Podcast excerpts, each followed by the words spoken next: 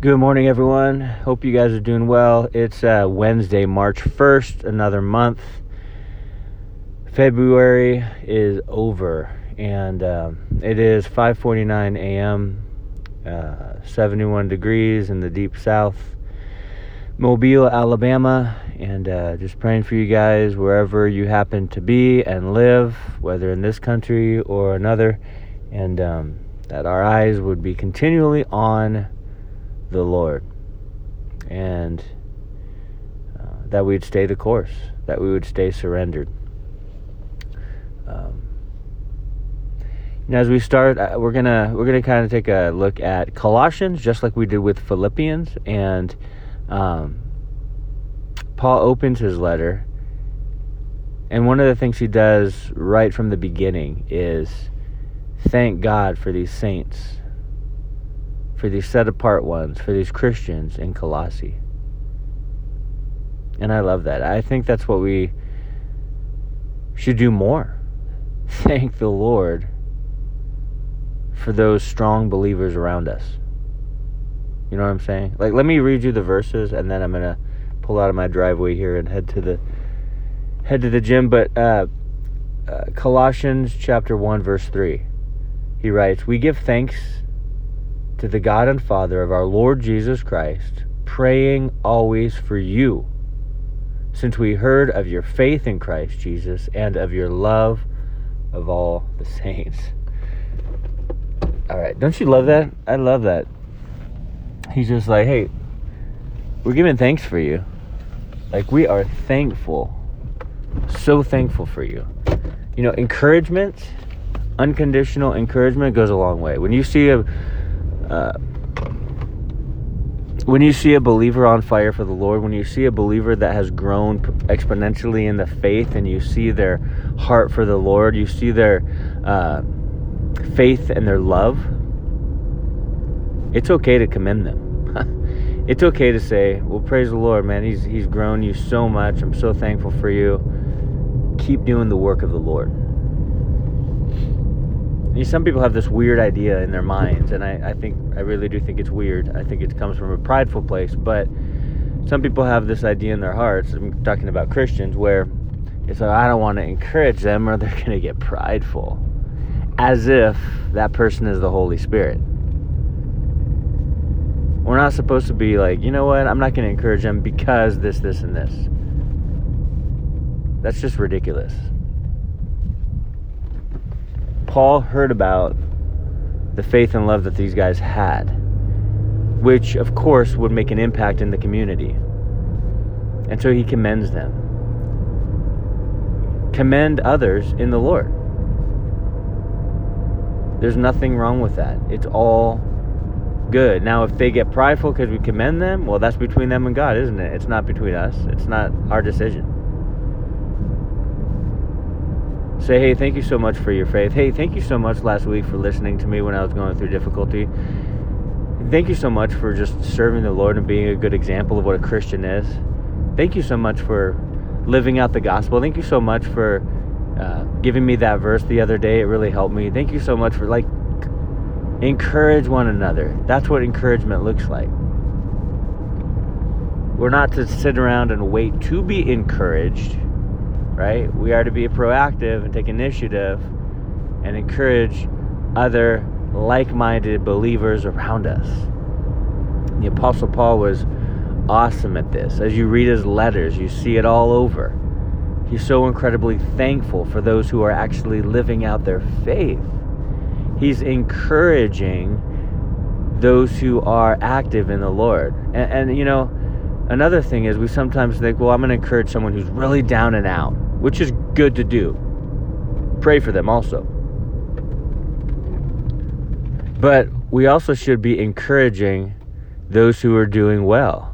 Do you know what I'm saying? And so whether the person is doing bad or doing good, whether they're on the mountaintop or the valley, encourage them. Pray for them. If you see they're doing good, don't just assume, okay, they're going to stay doing good. They don't need me. They don't need my encouragement. Yeah, they do. Because oftentimes on the mountaintop is where we're most susceptible to the uh, enemy's darts. in the valley, it's kind of gloomy, but we're hidden. But on the mountaintop, we're exposed. And the enemy's like, ooh, they're doing good. Perfect time to attack. You know what I'm saying? Because you're off guard oftentimes when you're doing well.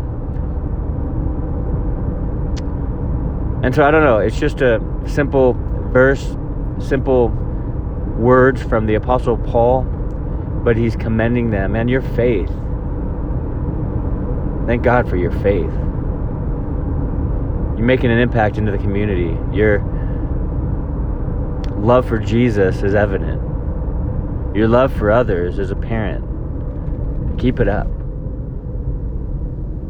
You know, like that's what we're missing. I think that's one of the many things that we're missing in the church today.